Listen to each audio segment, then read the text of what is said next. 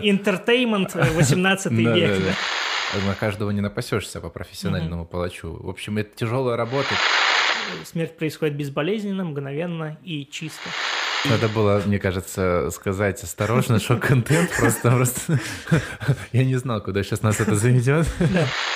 Вот и стоит перед тобой тот самый ученый с дыбленными да, волосами, да, да, со своим рычагом, с пушка да, за спиной. И рассуждает о том, как будет сейчас тысяча жизней отбирать своим научным методом. Да.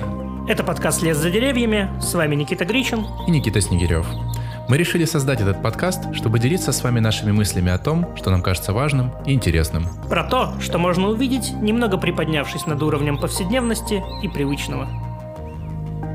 Привет всем жителям Земли. Да, и привет, Никит. Сегодня у нас смертоносный выпуск, смертеубийственный, про отрубание голов, угу. смерть и викторианскую эпоху, и эпоху французской революции, и про ужасы, и...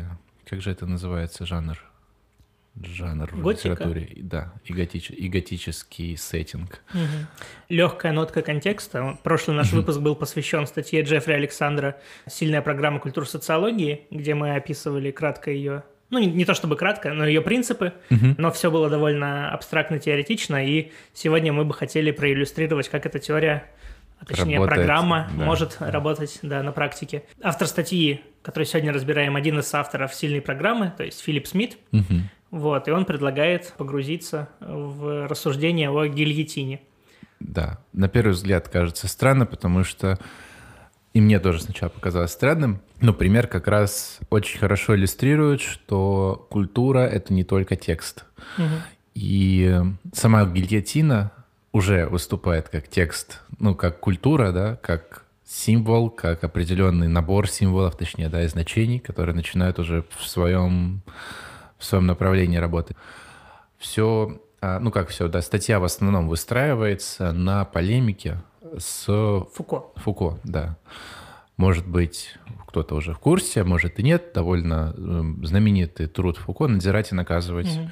который рассказывает как раз про рождение и развитие надзирательных практик, практик контроля за телом и э, наказа... и эволюция системы наказаний mm-hmm. в Европе. И там у него как раз рассматривается гильотина как то, что пришло с эпохой просвещения, mm-hmm. как э, такой элемент рационализации в новое время, да, угу. это новое время уже. Такое, если пользоваться терминологией Вебера, такое расколдовывание, да. когда вся кипа смыслов, э, связанных с наказанием, демонстрация там, силы, жестокости, когда все сакральные, казалось бы, символы там, какой-нибудь казни особо жестокой заменяются или подчиняются абсолютно рациональной логикой э, наказания – и все эти сакральные смыслы расколдовываются, и у нас абсолютно э, такая зрелая, можно сказать, сформированная, сформированная да. Да, система наказания. Да, и контроля. Вот, вот собственно... Да. И у него и про тюрьмы, да, еще было, но тюрьмы здесь не затрагиваются. Здесь конкретно вот именно угу. о гильотине. Мне кажется, важно еще затронуть сюжет, поскольку полемика идет э, с Фуко. Главный сюжет, который, по крайней мере, в статье чаще всего вспоминается, это такое сравнение казни Дамьена. Это такой французский, можно сказать, преступник. Он покушался на Людовика, Людовика XV, за что был казнен. Причем не просто казнен, допустим, через повешение, угу. а был жестоко казнен. То есть там применили целую череду э, последовательно типов казней, то есть его сначала... С подробным, подробным описанием это было все представлено в книге. Да, я не помню точную последовательность цепочки, я могу так в красках просто набросать мазками общими, то есть его сначала вели через площадь, потом ему расчленяли плоть, потом эту расчлененную плоть заливали смесью э, из каких-то, ну, жидких э, растопленных металлов с чем-то еще. Он был в сознании. Он был, да, в сознании. Потом его начали, как это называется, когда отдельные конечности твои привязывают четвертование. к четвертование, то есть его привязали к лошадям, к четырем сначала.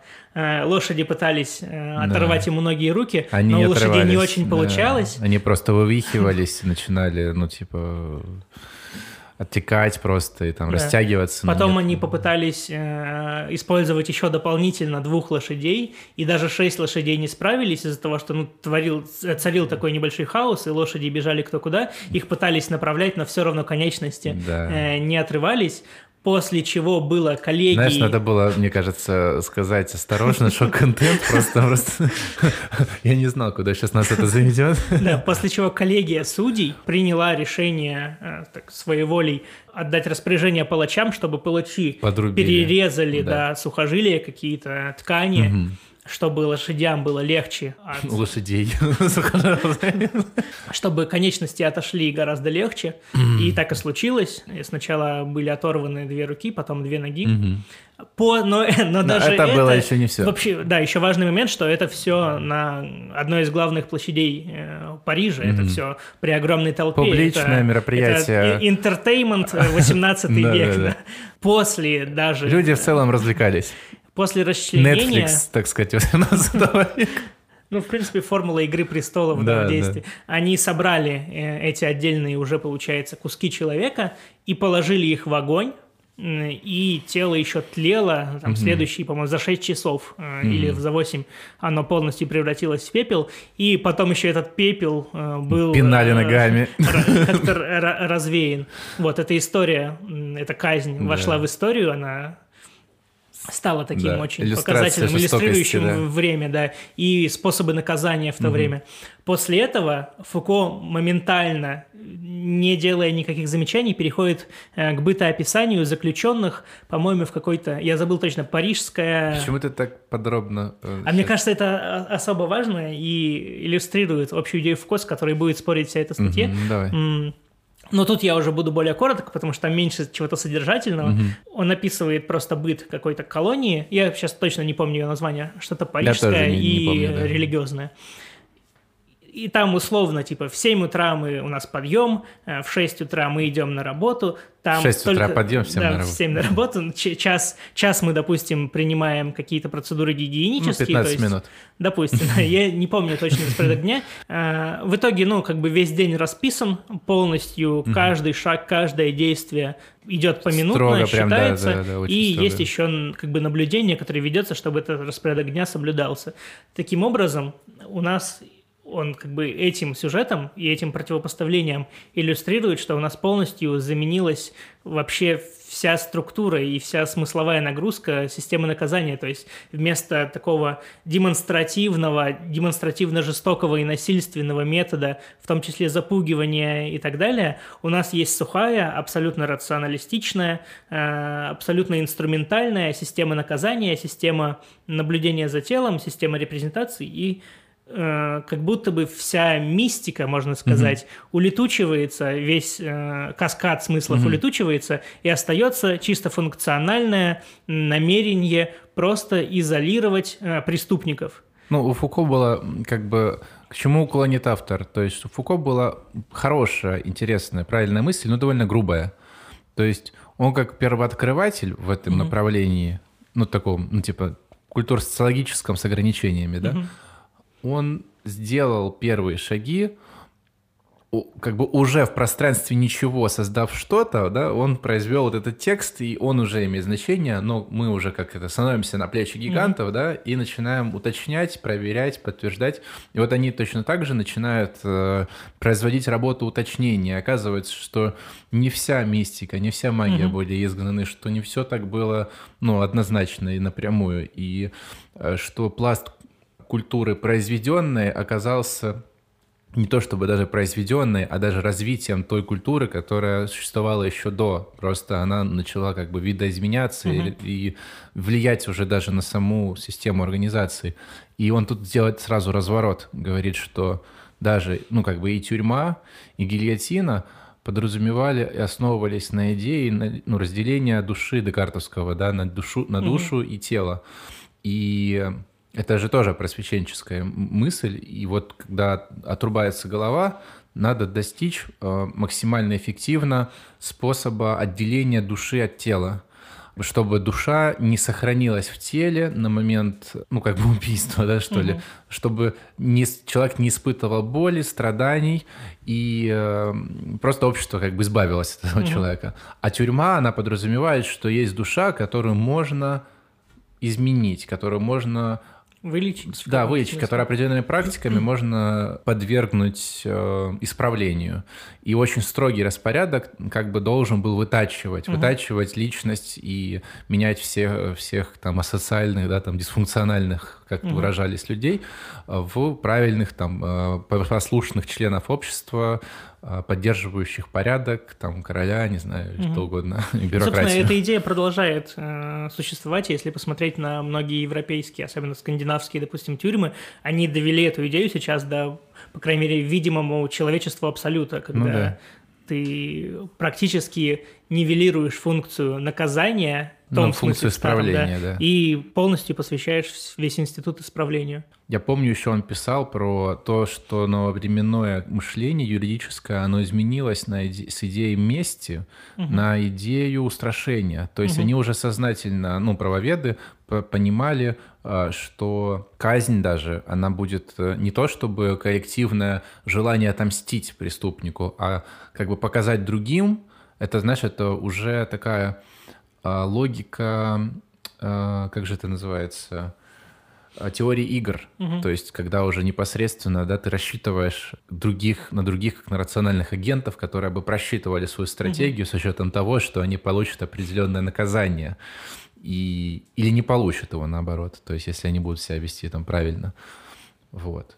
Вот, что еще важно, по-моему, первая такая значимая мысль в статье, когда уже идет э, непосредственно начало спора с Фуко, угу. что нету в полной мере вот этого расколдовывания, и даже идея самой гильотины и ее автора, месье Гильотена, да, mm она сама базируется на многих месье э, Гильотен.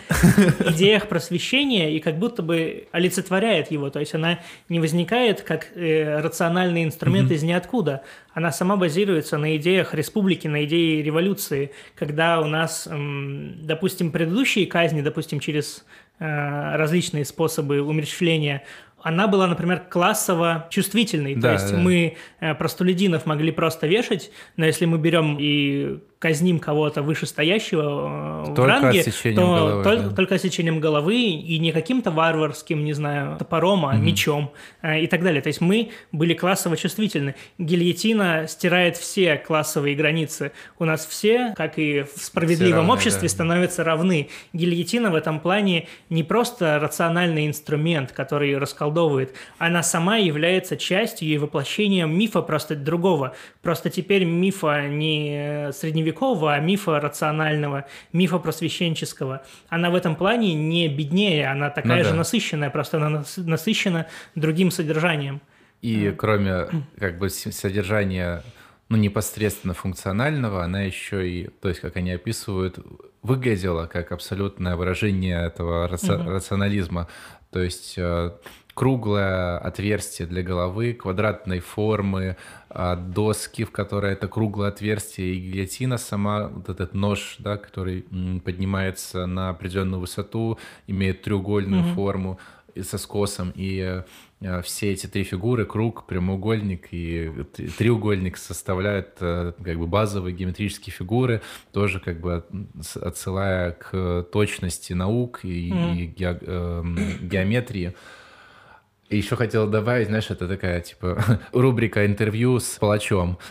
А, знаешь, представляет такой, знаешь, стоит такой грузный, такой двухметровый в ширину и высоту такой мужик с этим... В черной БДСМ-маске. Да-да, черной БДСМ-маске, э, такой, знаешь, таким э, грустным голосом рассказывает, ну, вы понимаете, ну, э, в общем, при отрубании головы тут есть нюансы, в общем, но если взять, ударить мечом, ну, немножко выше, чем надо, то Э, э, меч попадает в череп и может попасть э, прям в челюсть и в зубы, а там, ну, как бы затупляется быстрее лезвие, угу. а еще его надо из головы вынуть. А, а у меня сложно. сегодня целых три клиента, да. да и, и... Как вы понимаете, ну, надо несколько мечей тогда заготавливать, чтобы, ну, если подряд надо трех зарубить, то три меча надо. Угу. А потому что если первого зарубишь, то второго уже тупым мечом не получится с первого раза, даже если прям по шее попадешь. И тогда он еще будет живой, а третий так испугается пугается, что он как бы обомлеет, а слишком высокий трепет мешает казни. Ну да.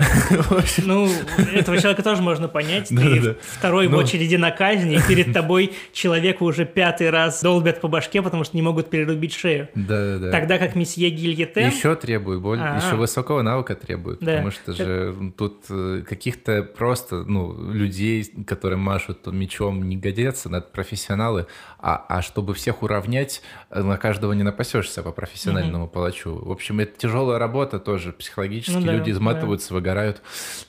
Ну и вообще, э, думаю, профдеформация достаточно сильна. Был поставлен серьезный вопрос на повестку дня. Как убивать большое количество людей, чтобы задействовать минимальное количество человеческой силы, навыков да. и ресурсов? И учитывая, надо еще учитывать, что это время Великой Французской революции, да. когда когда... Рубили головы налево и направо. Сама, сама-то гильотина была изобретена, ну, задолго до того, как ее начали э, применять. Ну, то есть, по крайней мере, образцы, прообразцы, прообразы mm-hmm. гильотины существовали давно, ее просто модернизировали и как-то поставили на поток. И в период французской революции, когда сначала летели головы, да кого только не летели, э, сначала как бы Нечего. Дворян всяких э, высших классов. Да, сначала эшелона. тех, кто был неугоден э, из времен э, монархии, э, вплоть до самого монарха, ну, да, да, да, а потом в период контрреволюции Значит... сами революционеры начали лететь, и в итоге фраза о том, что встретимся на гильотине, она э, довольно справедлива, расхожей, потому да. что тот же Робеспьер, который отправил сам на гильотину бесчисленное количество людей, э, на гильотине и закончил, и если бы не была изобретена гильотина во время французской революции, если бы это все было на плечах палачей, то каста палачей, возможно, стала бы одной из самых богатых не просто же нужно было убить большое количество людей, а убить гуманно. То есть да. это были же идеи просвещения и гуманизма. Как ни, ни парадоксально и неудивительно, гильотина подразумевалась как именно гуманный способ убийства людей, который максимально быстро и эффективно убивает человека. Пуля недостаточно эффективна и дорого, потому что все-таки можно не сразу убить, и ну, то расстрелы... Да, это... тот, тот же Робеспьер, ему ведь сначала выстрелили в голову, и все, к чему это привело, это к тому, что у него отъехала половина челюсти, да. а, и он просто жил без половины челюсти до гильотины, когда уже в кавычках его да, разумно это, ну, кошмарно, казнили. В общем, да. в общем, были, были разные предложения, и вот э, Мюсье Гильотен да. со своим ассистентом, да, или кто там был у него, э, соавтор, в общем, угу. соинженер, предлагал как раз именно такое решение, и были комиссии, которые его заслушивали, и он написывал да, все причем это надо представлять именно как такую, как научную презентацию, да, не да, знаю, да. вот как, как Стива Джоб, да. как Стива Джобса, да, или как Илона Маска, э, когда они выходят... Сзади только перед... не Apple, да, там, а не iPhone, да, а гильотина. И он там, да-да-да. Э, да, яблоко там тоже было. Ну, я, не помню про яблоко, да, но там использовались какие-то фрукты, ягоды или овощи, ну, которые разрубали. Использовали да, стога сена, которые перерубали, чтобы доказать да. пригодность Несколько и эффективность. трупов и овца, там что-то такое было. Да, много чего. И, в общем, презентации проходили успешно, это было принято как самый разумный и, передовой республиканский и просвещенческий вариант из всех доступных. Там были даже рекламные лозунги, ну, то, что сейчас можно было бы так расценить. Э, условно, слова Гильотена о том, что вы всего лишь чувствуете холодок, э, холодный э, ветер у себя на, на задней шеи. части шеи, и ваша жизнь заканчивается абсолютно безболезненно и внезапно. Вы не испытываете мук, вы не, не корчитесь от, от боли. Вы не ждете, пока все-таки топор палача сможет доделать свое дело. Смерть происходит безболезненно, мгновенно и чисто. Слушай, я вот хотел немножко опять на метауровень выйти, так, чтобы уточнить. Вот, ну, мы увлеклись этой историей довольно, это слышно, о том, мы говорим, а, но я бы хотел, ну, еще раз, да, обозначить вот как бы социологичность, да, или культуру социологичность этого разговора. То есть смотри, у нас получается гильотина уже сама, да, как набор символов и язык, она сформировалась под влиянием, да, идей, то есть революции и приверженности, да, к рационализму. А потом в статье как получается? То есть там описывается полемика, правильно, тех, кто описывает гильотину как способ рационального, э, рационального гуманного угу. убийства, и тех, кто наоборот считает да, обратно, тут, правильно? Тут важный, да, все правильно. И опираются они, да, на другой пул идей. То есть... Да, вообще на другое понимание человека, да. отношение человека-тела и человека-души. Ну, я просто думал, может, сразу прояснить. Вот это понимание гильотины, э, которое рекламировал месье Гильотен, оно, если на историческом отрезке смотреть, кажется, что абсолютно победило, абсолютно задоминировало, и, по крайней мере, в голове просто так сразу не всплывают какие-то альтернативы, ну, кажется, да, действительно, воплощение идей революции, воплощение mm-hmm. идей справедливости эм, возобладало и про- просуществовало, впрочем, почти до, э, кажется, 80-х годов 20 э, Там, да, века. последняя казнь есть... была вот 40 лет назад. Да. Удивительно. Причем именно через гильотину. Это, наверное, в стенах тюрьмы уже, да? То есть там вряд ли это было публичное какая-то... Ну, да, да, да, и, и вряд ли это было во Франции, да? Вот. Эм... Не уточнял, где это. Но на самом деле этот дискурс э, в тот период, он был хоть и доминирующий, хоть и победивший, угу. ну, мы это можем судить просто хотя бы потому, что это стало самым используемым методом казни, ну, да, да. но не безальтернативным. Причем можно предположить, что, ну, допустим, у людей, просто у простолюдинов, да, у третьего, того самого третьего сословия просто оставались какие-то суеверия, mm-hmm. они постепенно доходили, только постепенно окультуривались, о, цивилизовывались. Но это не только так, потому что полемика возникала и в кругу ученых. Угу. И Гильетену, как и многим его соратникам, составили довольно-таки ну, сильную конкуренцию. По крайней мере, у конкурентов тоже были приверженцы. А, и спор шел как раз по самым основным пунктам рекламы гильотина. То есть, например, безболезненно ли это? А, и приводилась куча примеров, Сейчас они нам могут показаться такими, чуть-чуть на грани с шизой даже, наверное, э, но приводились рассуждения из разряда того, что «а мы уверены, что после отрезания головы душа моментально покидает это тело, а не продолжает жить в нем и наблюдать за всем ужасом, который происходит после, не наблюдать за тем, как твою голову поднимает палач и показывает разъяренной толпе да, ликующей». Был довольно такой забавный момент. Э, одна из придворных дам, я не помню точно, любовница, кажется, да, в общем, голову отрубили, и палач ей дал пощечину, и нач... ну, типа, а, ходили, ее, ходили да. слухи, что она покраснела от стыда, хотя, это, ну, это же... Это любовница да, да. Людовика XVI. Да, да, да, да, да, да, что ее, ее пристыдили, и она покраснела от стыда. Ну, то есть, представляете, да, голова, отрублена, отрублена угу. голова покраснела, то есть ну вот. Что? Э, часто еще ссылались не на абстрактное понимание того, что вдруг душа продолжает да. жить в теле какое-то время, но и на более буквальные моменты. Например, мы видим, что когда отрубленная голова скатывается, допустим, по ступеням от гильотины, э, она продолжает, ну... Да, даже не, не скатывается, не, а просто останавливается. Ну, или просто падает. Да? Ну, а, да, у нее корчат вот эти судороги лица происходят. Как будто бы, да, испытывает вот, боль. Или вот. пытается, знаешь, мимикой сообщить что-то. Угу. у меня, знаешь, у меня даже то есть они, они эксперименты не ставили, но, uh, точнее, они, они как бы пытались что-то там стать экспериментом, но у меня появилась ужасная мысль, типа, чудовищного эксперимента. То есть научить человека uh, говорить языком жестов, но только мимикой и отрубить ему голову, и ему, чтобы он, типа, что-то сообщил, что да, я, типа, чувствую, я пытаюсь передать ему информацию. Довольно, довольно ужасно, Но он в духе, в духе того времени. Вот. Э, какие-то еще аргументы помнишь? Просто Я на вот... самом деле, да. То есть э, там, кроме, кроме сокращения, значит, э, еще писалось, кроме сокращения еще мышц лица, еще говорилось, что мозг мозг человека — это, ну, как бы пучок, mm. пучок нервных связей, волокон, который переходит в спиной мозг и потом расходится по всему телу. А как уже известно, поскольку, они же уже там все просвещенные медики и врачи уже знают, что боль берется не ниоткуда, а через нервы передается. Соответственно, если перерубить mm. самый толстый большой нерв во всем теле, это как бы в шее, в шейном отделе, то человек испытывает невероятную какую-то yeah. чудовищную боль, граничащую просто с, ужас, с ужасом там и а, ничего хуже угу. пережить невозможно. Поэтому это не просто а, не, не самое гуманное, а это а самое, самое худшее. Ужасное. Самое Вы бьете уж... в да, самое больное да, место. Самая да. ужасная смерть. И по факту, да, ты перед смертью чувствуешь ветерок, да, а да, потом не, не, несравнимую ни с чем боль. Да-да-да. И еще какое-то время ты как бы живешь.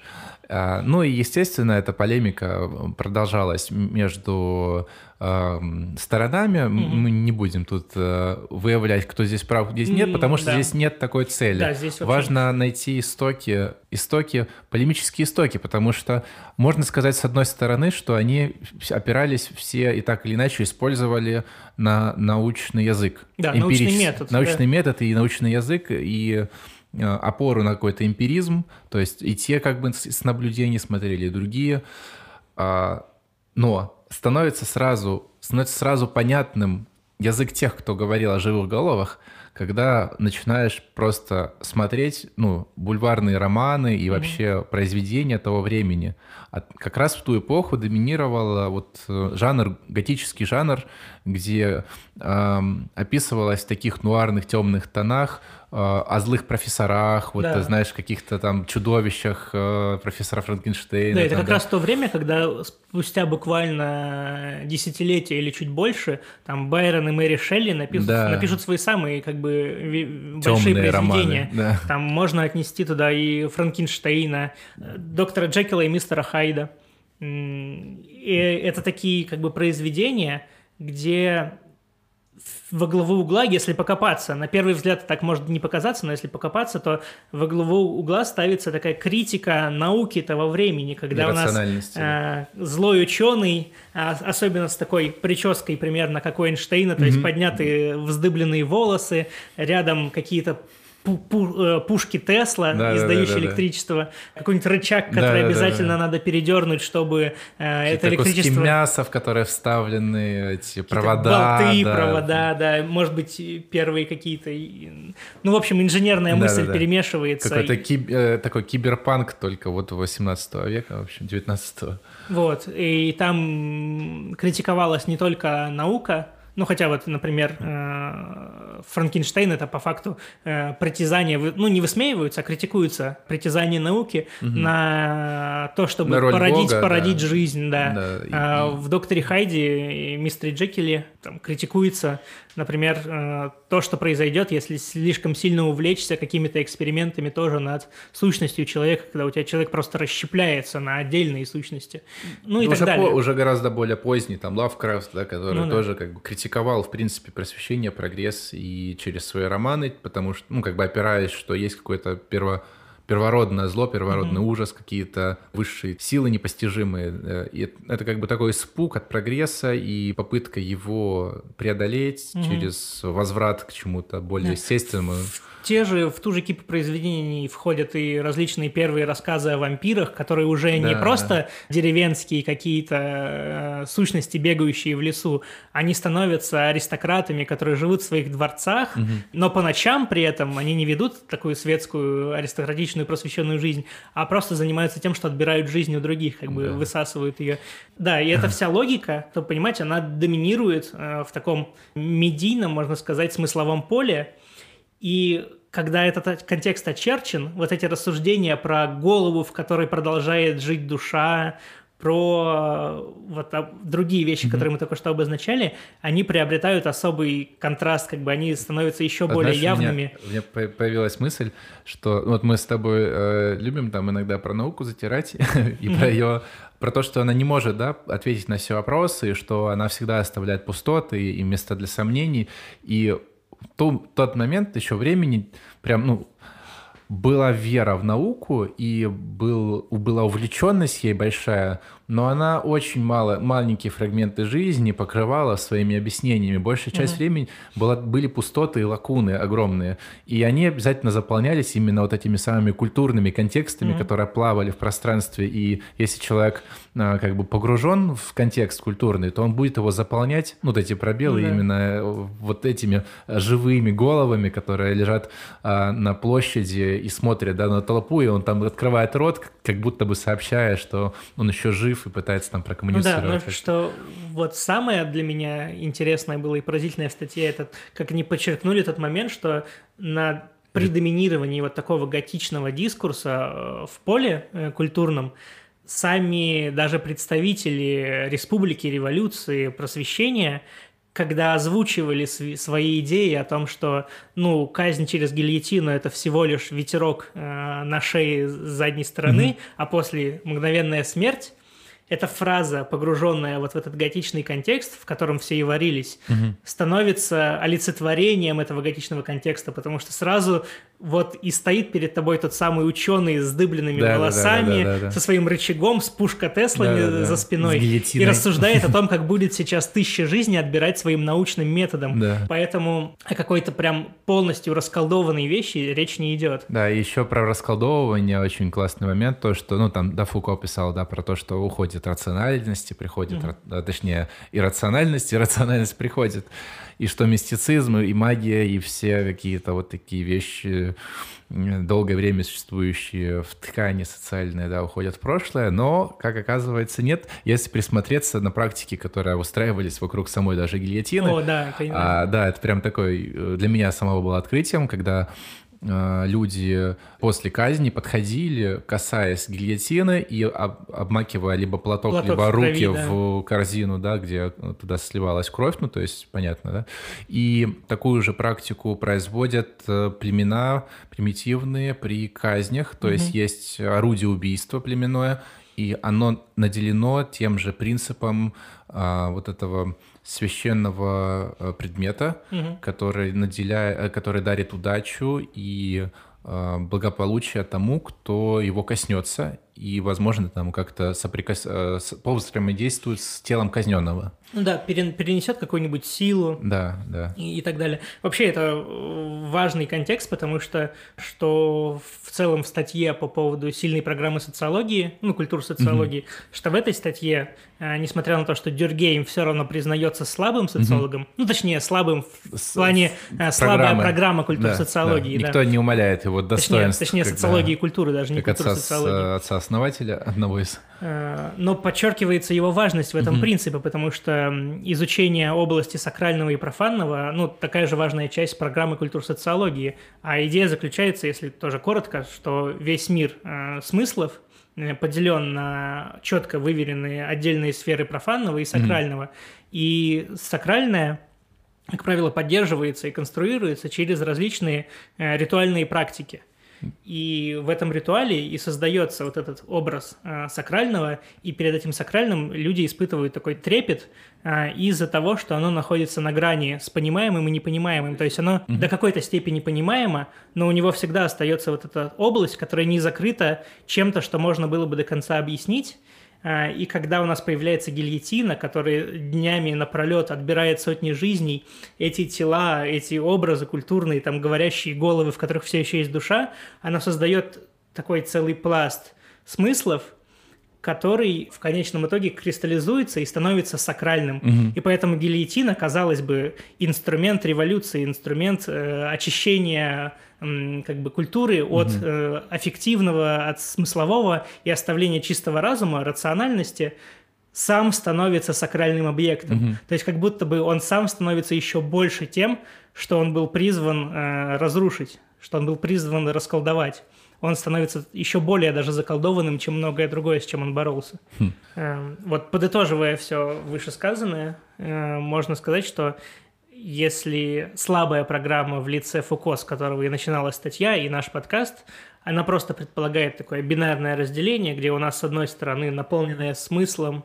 аффектом, прочими составляющими э, система угу. наказания, с другой стороны, у нас абсолютно рациональное, инструментальное э, наказание.